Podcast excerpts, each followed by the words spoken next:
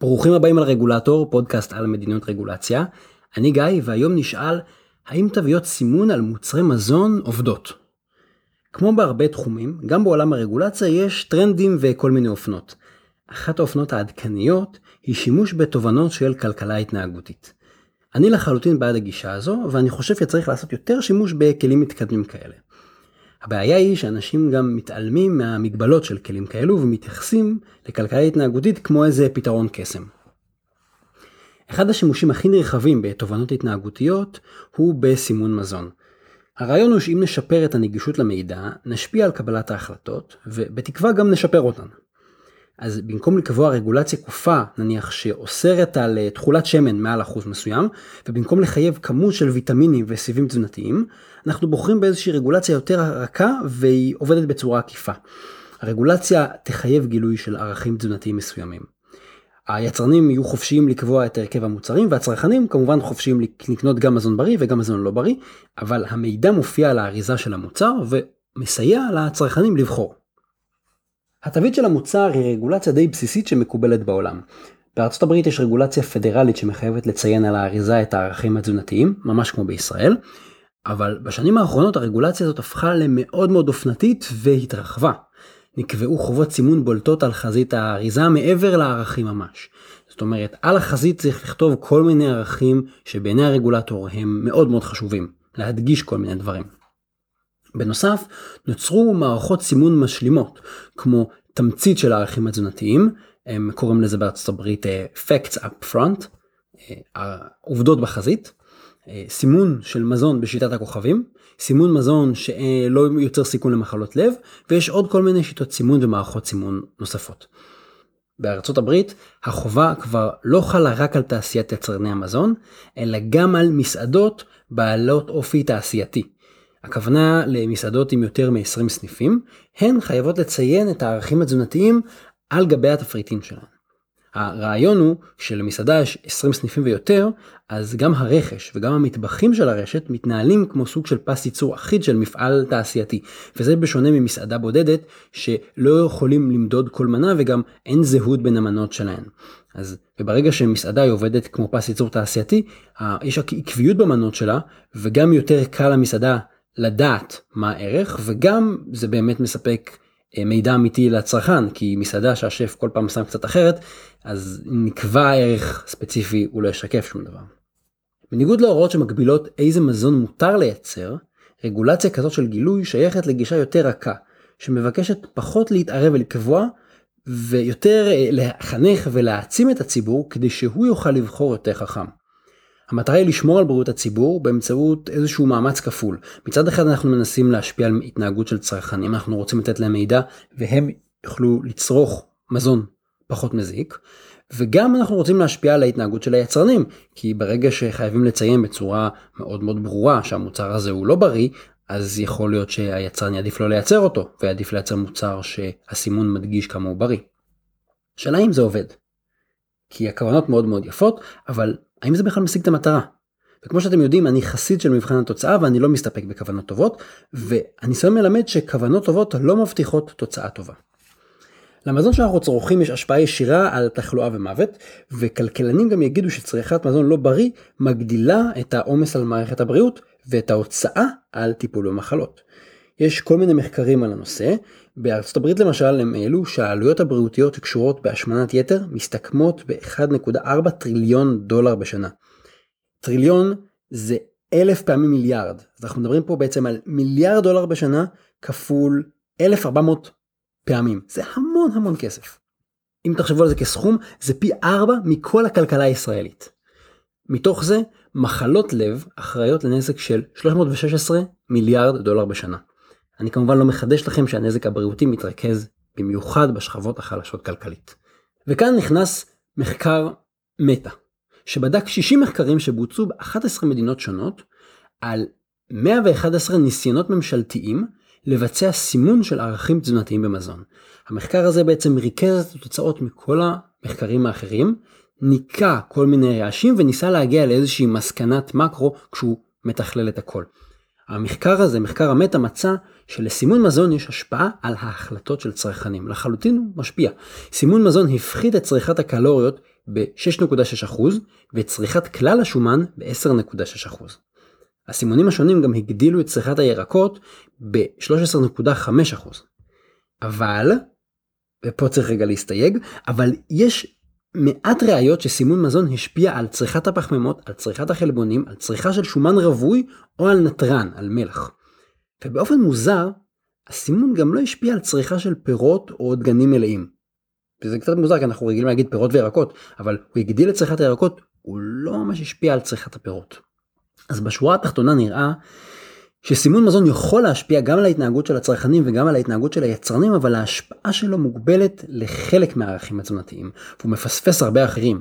הסימון בעיקר רלוונטי לערכים פשוטים שמובנים לנו, שאנחנו יודעים מה לעשות עם המידע שאנחנו מקבלים.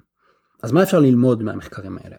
אנחנו רואים שהסימון השפיע על צרכנים בנתונים יחסית פשוטים, כמו סך הכל שומן, או כשמוצר כולל סומן כלא בריא באופן כללי, אנחנו יודעים לא לקנות אותו. ובהתאם, הסימון גם גרם ליצרנים להפחית את הרכיבים התעשייתיים הבולטים, כמו נתרן או שומן טראנס, אבל הוא לא הפחית את השימוש בשומן רווי, ולא גרם להוספה נגיד של סיבים תזונתיים למזון או לדברים שהם חיוביים. זאת אומרת שההשפעה פה היא די מוגבלת. ויש פה הערה חשובה שצריך להוסיף. גם אם סימון המזון השפיע על ההתנהגות הישירה של הצרכנים והיצרנים, קשה לנו לומר מה היו התוצאות הבריאותיות של הרגולציה. לדוגמה, אנחנו יודעים שבעקבות הסימון, צרכנים הפחיתו את צריכת השומן הטוב, שהוא בריא לנו, והם צרכו יותר פחמימות פשוטות, שזה לא בריא לנו. מה שהמחקרים האלה לא בדקו, זה אם יש לנו פה risk trade-off. זאת אומרת, החלפנו סיכון אחד, שומן רווי, בסיכון אחר, פחות שומן בריא למשל, או יותר צריכה של פחמימות פשוטות. כבר ראינו ודיברתי על התופעה הזאת בהקשר של רגולציה בניו יורק ועל ריקודים ובנוגע לשימוש בקסדות. מאוד יכול להיות שאנחנו מזהירים את הציבור מפני משהו והוא לא עושה בדיוק מה שחשבנו או קיווינו שיעשה. וכאן אנחנו צריכים בעצם להבדיל בין סימון טיפש לסימון חכם. ראינו שאין פתרונות קסם. סימון פשוט הוא משפיע על הצרכנים, הוא עובד. הוא משפיע גם על הצרכנים, גם על היצרנים, אבל הוא משפיע בעיקר על ערכים תזונתיים פשוטים. והוא מוגבל בהשפעה שלו על יתר הערכים התזונתיים. ומה לעשות שמזון, תזונה, זה עסק מורכב, יש שם כל מיני גורמים שנכנסים וצריך להביא בחשבון. רוב המדינות בעולם בוחרות בשיטות סימון שמאוד מאוד פשוטות ומאוד ברורות, הן מנסות להתייחס למעט פרמטרים באמצעות צבעים וסמלים בולטים. למשל בבריטניה יש סימון בשיטת רמזור כזאת, אדום צהוב ירוק, ובצ'ילה יש תווית בולטת בצבע שחור עז. הכלי פשוט, ולכן גם התוצאה פשוטה, אולי קצת פשטנית אפילו. השאיפה לפשטות שיכולה להיות טובה, בסוף הסתכמה בהשפעה די שטחית ומוגבלת. יכול להיות שיותר חשוב לנו להתמקד במהות, לגעת באלמנטים המרכזיים ולא רק בצורה.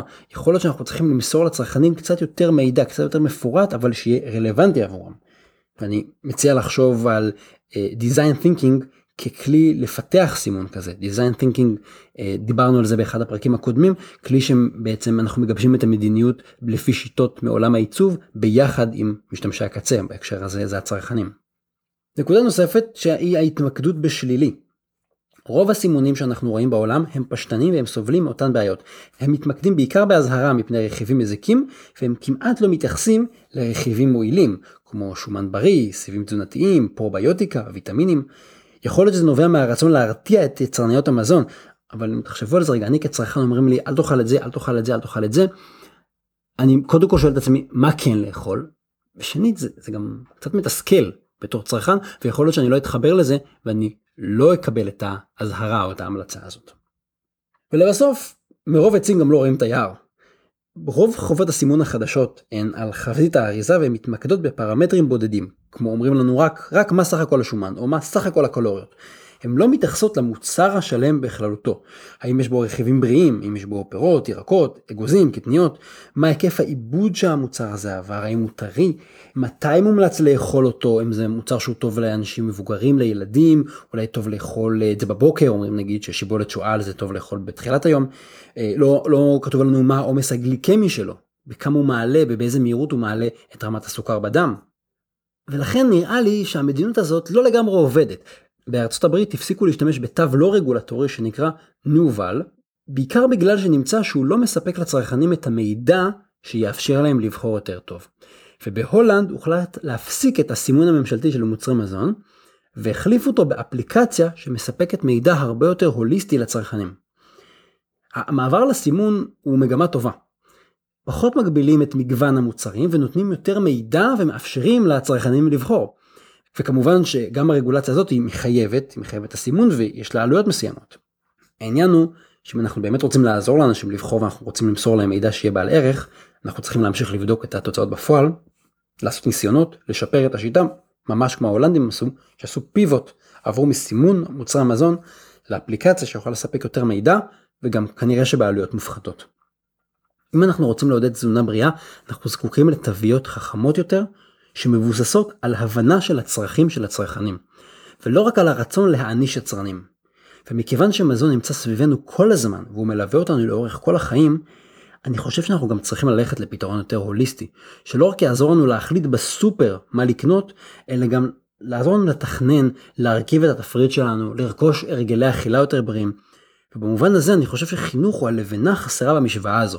ואנחנו הולכים לשם כי מרגולציה כופה של מה מותר לייצר, מה מותר לשים באוכל ומה הלאה, אנחנו עוברים לרגולציה שמיידעת את הצרכן, הגיע הזמן לעבור למידע, אבל לא רק מידע בסופר, אלא לתת את המידע הזה ממש מההתחלה, לצייד אותי בכלים לתכנן את התזונה שלי. זהו, עד כאן להפעם. תודה רבה שהאזנתם לעוד פרק של הרגולטור, אתם מוזמנים גם להמשיך לשלוח אליי שאלות למסנג'ר של עמוד הפייסבוק, אני אשתדל לענות עליהן. כדאי לעשות מנוי באפליקציות השונות כמו Google Podcast או Spotify, ככה לא תפספסו פרקים. מוזמנים לעקוב גם אחרי הבלוג וגם בפייסבוק, בבלוג יש לינקים למקורות ולעוד פוסטים בנושא. תודה לרן שיר על עריכת הסאונד, התכנים משקפים את דעותיי בלבד.